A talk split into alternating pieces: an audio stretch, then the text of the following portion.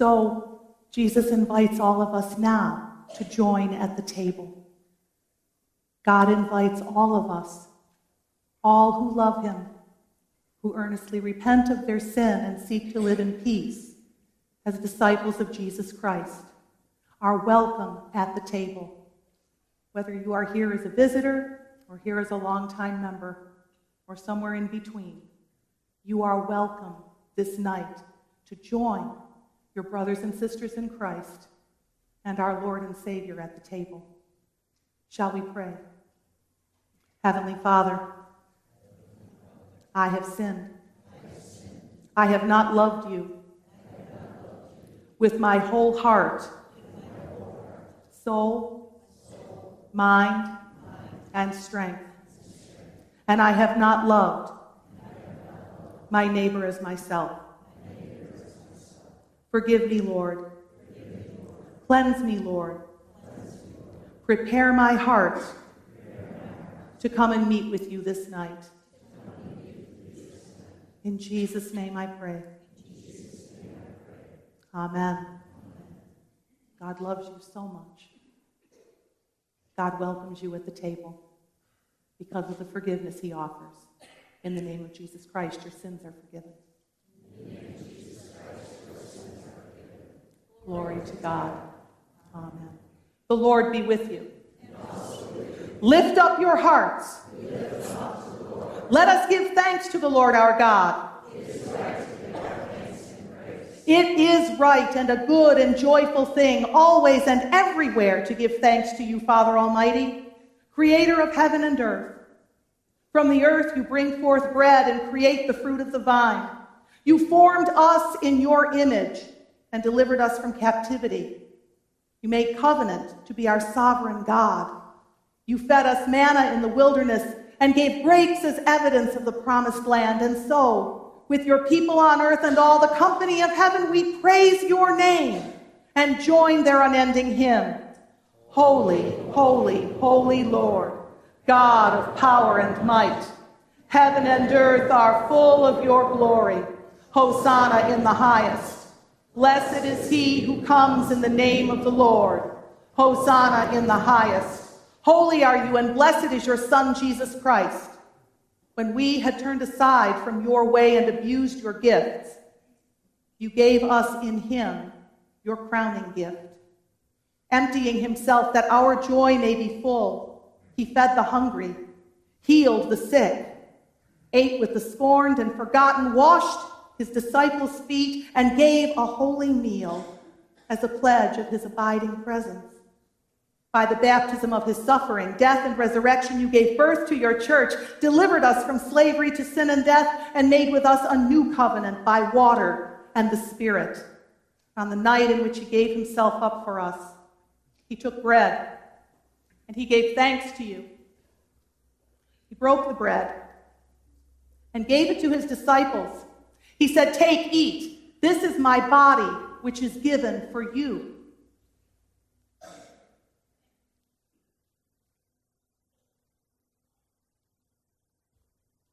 Do this in remembrance of me. When the supper was over, he took the cup and he gave you thanks and praise. He gave it to his disciples. He said, Drink from this, all of you. This is the cup of my blood. Blood of the new covenant poured out for you, poured out for many for the forgiveness of sin.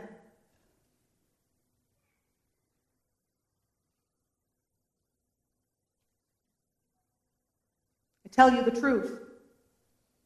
I will not drink of this fruit of the vine from now on until that day when I drink it anew with you in my Father's kingdom. So from now on, do this as often as you drink it in remembrance of me. And so, in remembrance of these, your mighty acts in Jesus Christ, we offer ourselves in praise and thanksgiving as a holy and living sacrifice in union with Christ's offering for us as we proclaim the mystery of faith. Christ has died. Christ is risen. Christ will come again. Pour out your Holy Spirit on us gathered here and on these gifts of bread and wine. Make them be for us the body and blood of Christ, that we may be for the world the body of Christ redeemed by his blood. By your Spirit, make us one with Christ, one with each other, and one in ministry to all the world, until Christ comes in final victory and we feast at his heavenly banquet. Through your Son, Jesus Christ, with the Holy Spirit and your holy church, all honor and glory is yours, Almighty Father, now and forever. Amen. Shall we pray together with the confidence of disciples of Jesus Christ, the prayer he taught us? Our Father, who art in heaven, hallowed be thy name. Thy kingdom come, thy will be done, on earth as it is in heaven. Give us this day our daily bread, and forgive us our trespasses, as we forgive those who trespass against us. And lead us not into temptation, but deliver us from evil. For thine is the kingdom, and the power, and the glory forever and ever. Amen. Will those who are serving please come forward?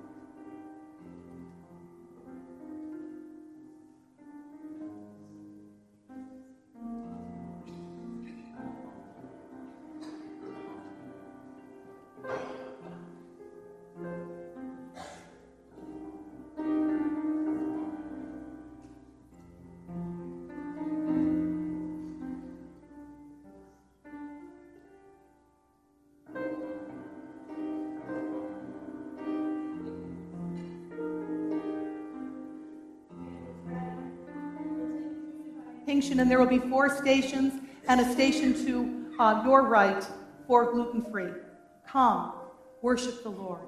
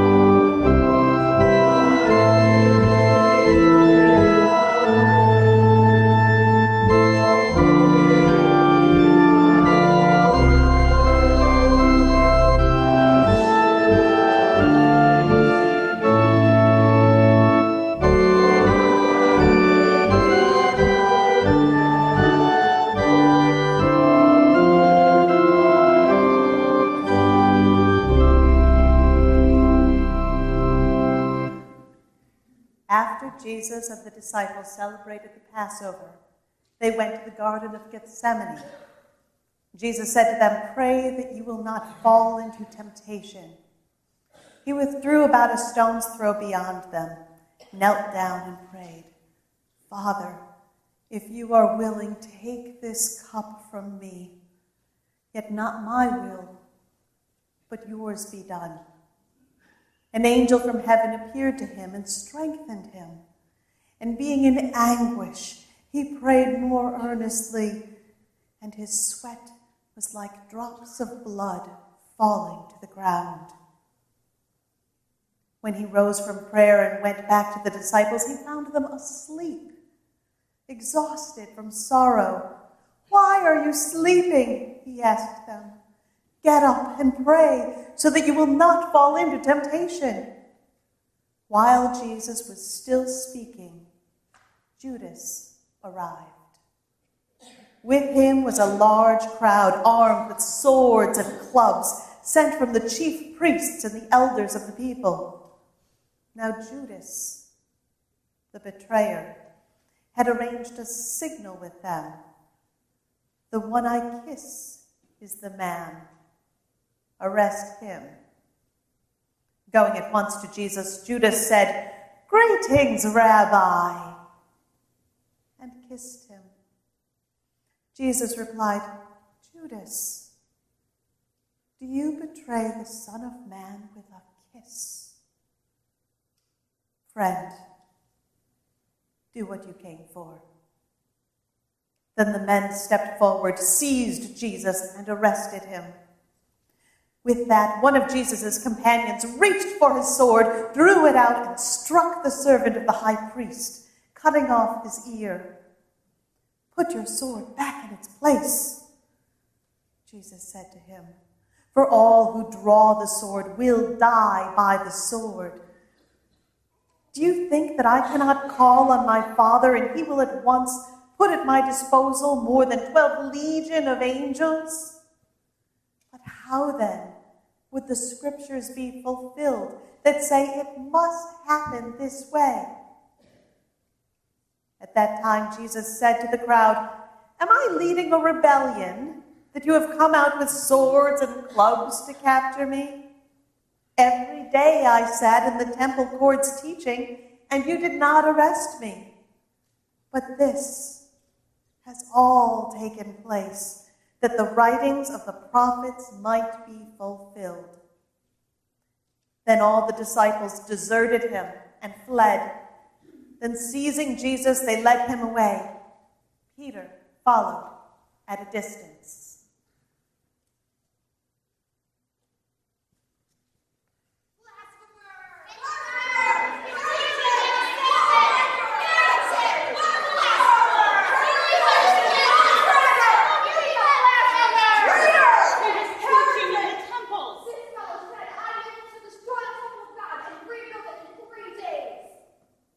Not going to answer?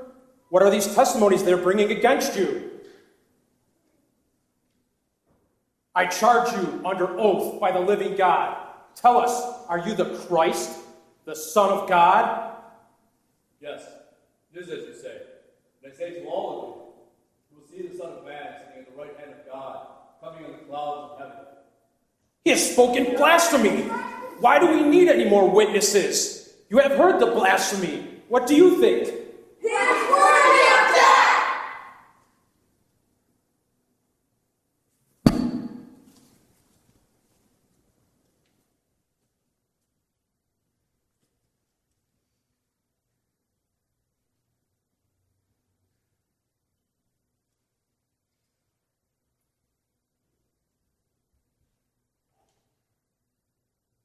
This man is Jesus! I never saw him. He was with Jesus of Nazareth. He's also one of them. I tell you, I don't know him. Certainly, this man was one of them. No, I've never seen him.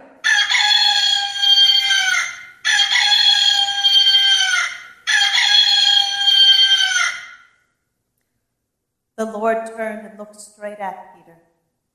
Then Peter remembered the words Jesus had spoken to him, saying, Before the rooster crows, you will deny me three times.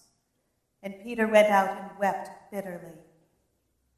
Then the whole assembly rose and led him off to Pilate.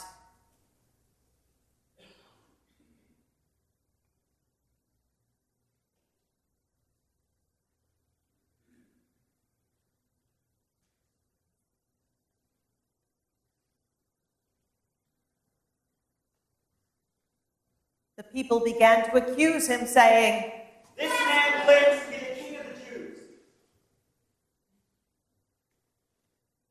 Are you king of the Jews?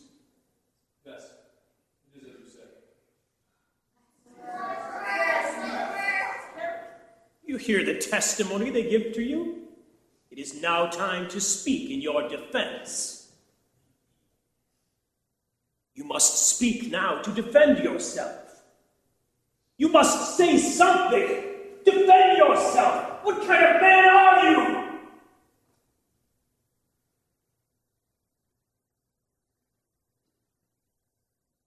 It is customary to release a prisoner to you at the feast. Which shall I release to you? Barabbas or Jesus, who is called Christ? Barabbas. Which shall I release to you? What then shall I do with Jesus, who is called Christ? What crime has this man committed?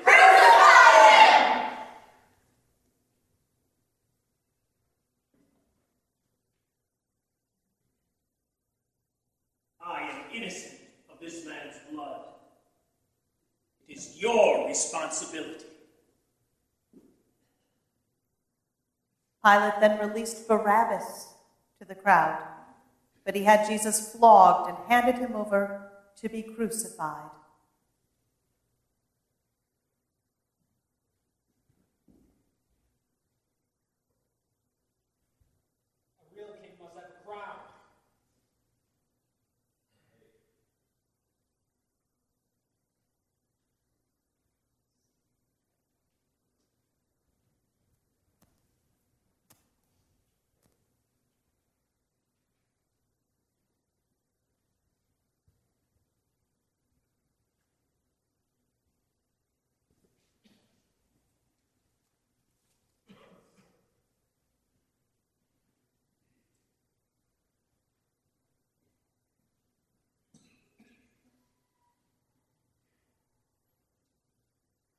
They released Barabbas to them, but had Jesus flogged and handed him over to be crucified.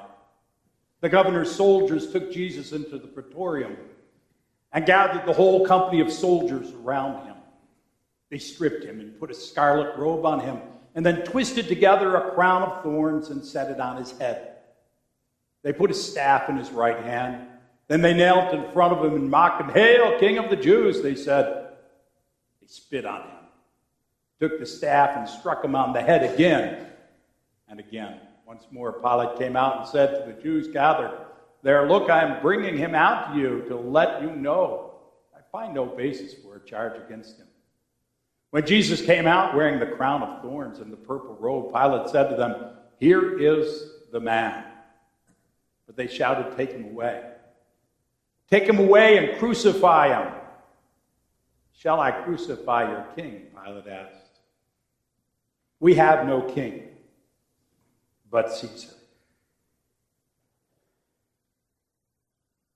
The crown of thorns. Was it really necessary? Wasn't it enough that they humiliated him?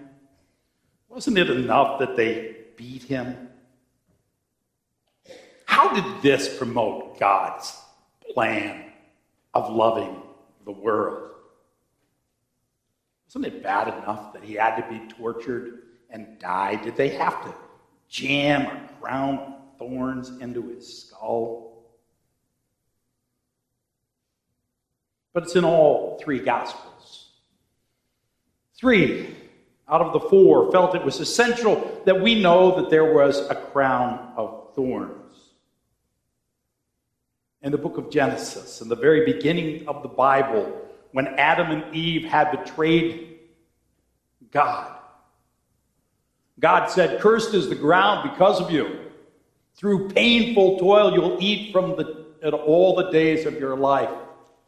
It will produce thorns and thistles for you. And you will eat the plants of the field by the sweat of your brow. You will eat your food until you return to the ground, since from it you were taken, for dust you are, and to dust you will return. It will produce thorns. The thorns were the original curse of God. And it was the curse of God pressed into Jesus' flesh, ripping at his skull, tearing him open. The thorns are essential. They represent our sin, which crucified our God. First Corinthians says, He became sin who knew no sin. Go ahead, that's right. God made him who had no sin to be sin for us, so that in him we might become the righteousness of God. We remember different versions, don't we, of the Bible? Our sin killed God's righteousness. Over the years, I've often wondered how can God die? God can't die. He's God. He can't die. This must have been a farce. This must have just been a show. Okay, maybe the human part of Jesus died, but but but why would that matter? And why would God even do such a thing? But God did die. He got, died to his right to have righteousness and perfection, to have the purity of complete innocence. God who knew no sin and could keep it from him by simply keeping us separated from him, died to being perfect and became sin, which is a death and an agony for God that we can't even imagine. When we forgive someone, we take the pain that they deserve. God took the sins of the world. First Peter tells us that he, he bore our sins. When they hurled their insults at him, he didn't retaliate. When he suffered, he made no threats. Instead, he entrusted himself to him who judges justly, and he himself bore our sins in his body on the cross so that we might die to sins and live for the righteousness by his wounds you've been healed. For you were like sheep growing astray.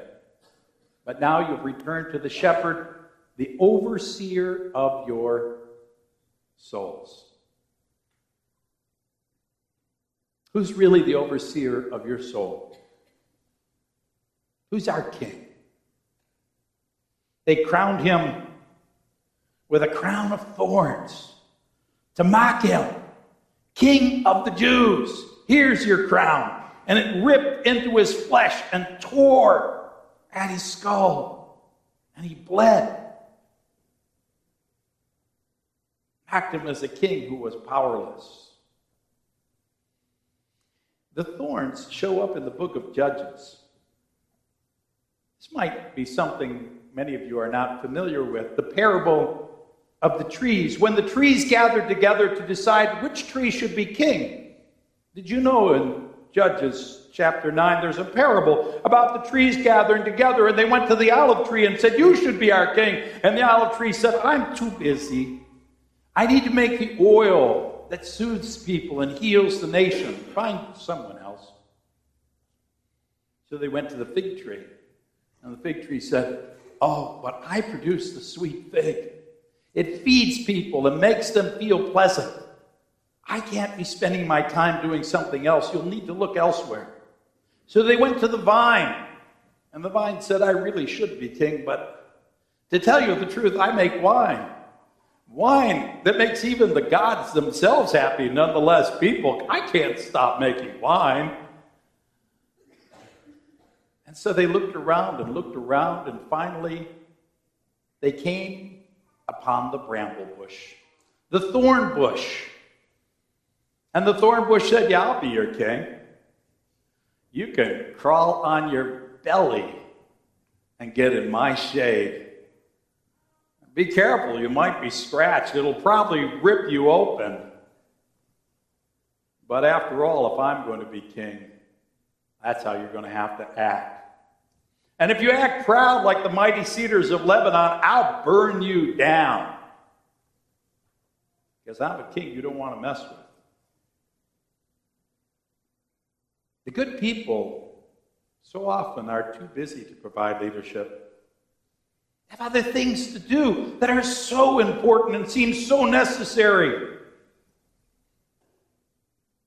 We don't trust God to be our king. We want a human king. We want someone who can lead us. We demand it.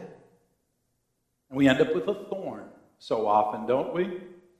A leader that lowers us, pushes us down, and humiliates us, provides us with very little shade, demands our humility, pricks at us, and scratches at us, and rips us open. And if you oppose them, they will burn you down. That's the leader we want. You can hear the nation crying out for it. God is supposed to be our king. But the trees chose a thorn bush. A thorn bush. Because the thorn bush can protect them. Because the thorn bush is tough, tough enough to keep them safe. He chose the Romans over God. He chose Barabbas, a terrorist, over Jesus. Because we want somebody that can prick and cut and tear and rip open the world.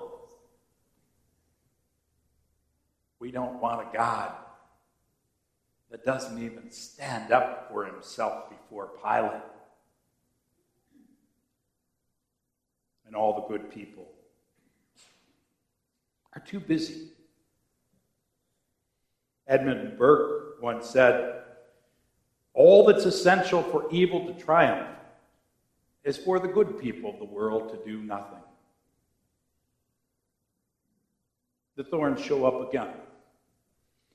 The sower of the seeds went out to sow seeds, and the sower is God, and he threw some on a hard path where the birds came and took it away, and he threw some amongst the stone, which grew up quickly, but it had no root, so it fell away and died. He threw some amongst the thorns and it choked out their face, and they didn't grow hardly at all.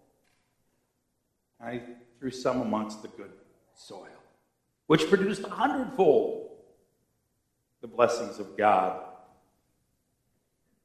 Why is it that so often we choose the thorns? We want to live among the thorns. We want to be with the thorns. We're impressed by the thorns. we wonder why we live in so much pain. What soil do we want to grow in? So often on this night, we think of the most torturous thing that happened to Jesus was the nails that were driven through his hands. They drive those nails. It feels like they're driving nails through our very soul. But you know, the nails were an act of mercy. So Jesus would die quickly.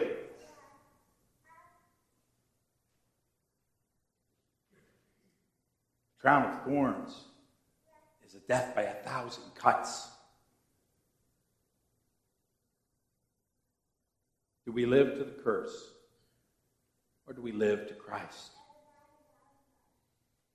Do we participate in the sacrifice of Christ? Or do we drive thorns into his skull and cause God to bleed out for our sin? The Bible says you don't pick figs or grapes from a thorn bush. Its only value is to burn. So if we follow the thorns, we'll burn. But God offered something different. Something we couldn't understand on Good Friday, something we can't understand until a couple days from now. The Crown of Thorns wasn't a prop. It wasn't just a little side mention thing. It's the whole point. We choose the thorns. We choose to jam it into our perfect God. We choose to make the thorns the image we follow. Plant ourselves in poor soil.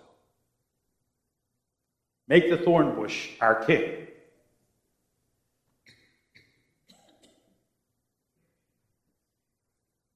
And crucify God.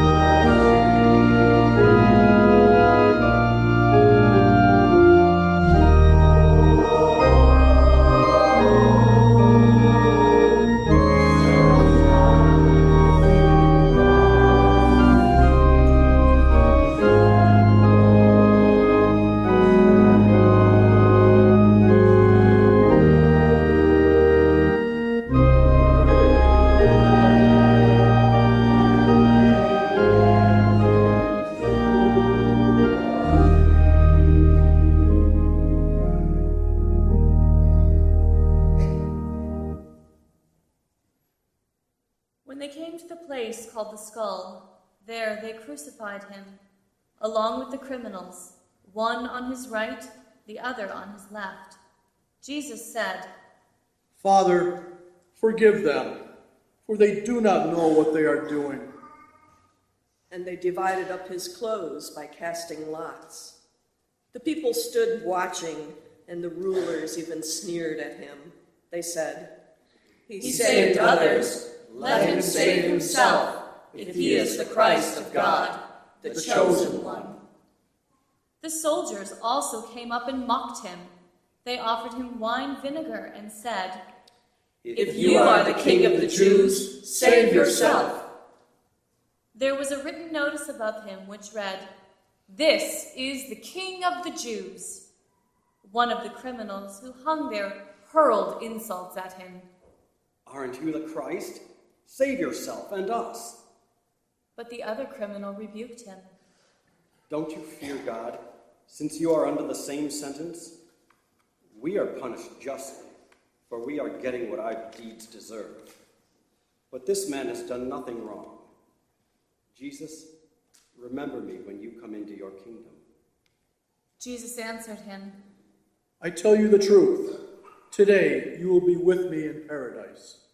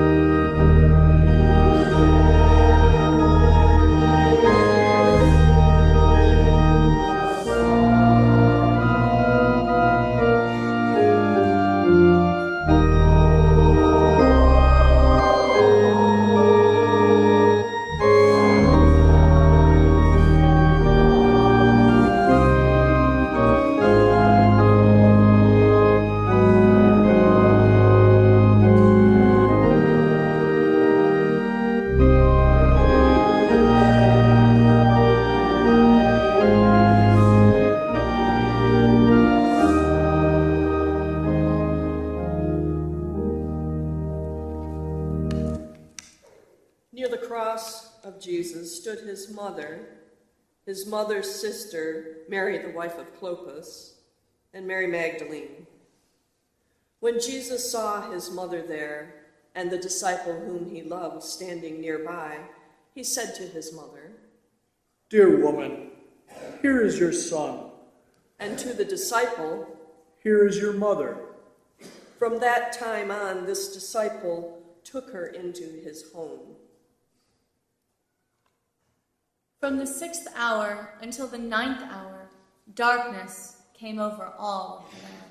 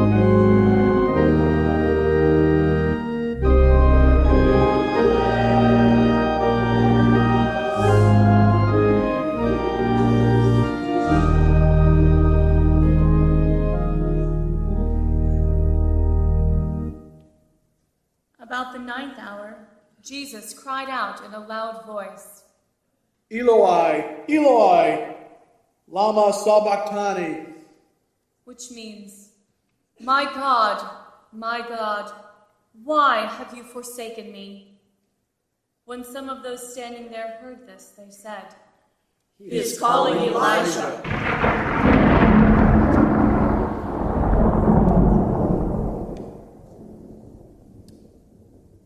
Later, knowing that all was now completed, and so that the scripture would be fulfilled, Jesus said, I am thirsty. A jar of wine vinegar was there, so they soaked a sponge in it, put the sponge on a stalk of the hyssop plant, and lifted it to Jesus' lips. When Jesus had received the drink, he said, It is finished. With that, he bowed his head and gave up his spirit. Jesus called out with a loud voice, Father, into your hands I commit my spirit.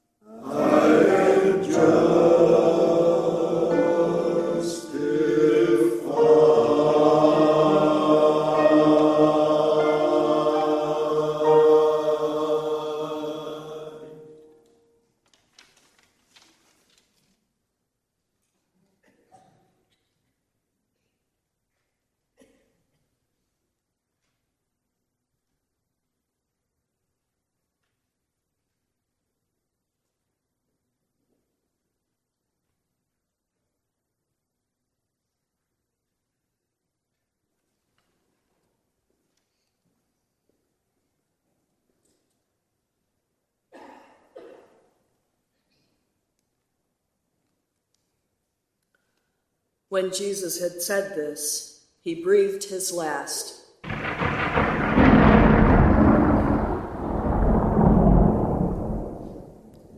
The centurion, seeing what had happened, praised God and said, Surely he was the Son of God.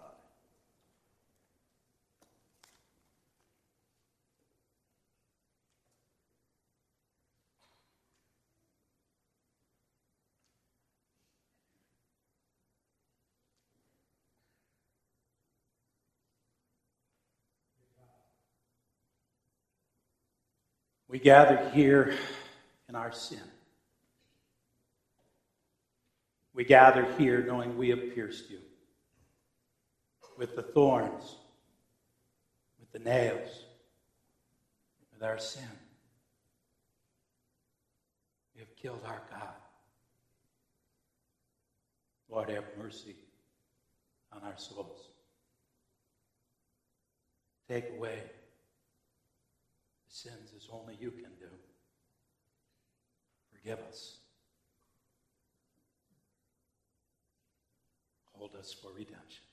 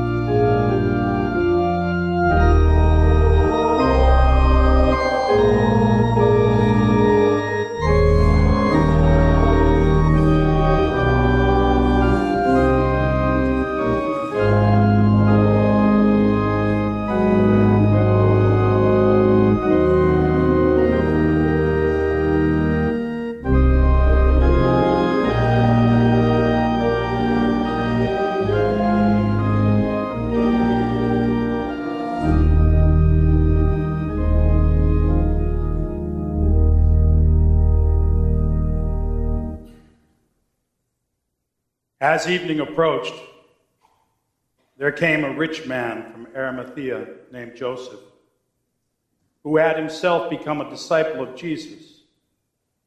Going to Pilate, he asked for Jesus' body, and Pilate ordered that it be given to him.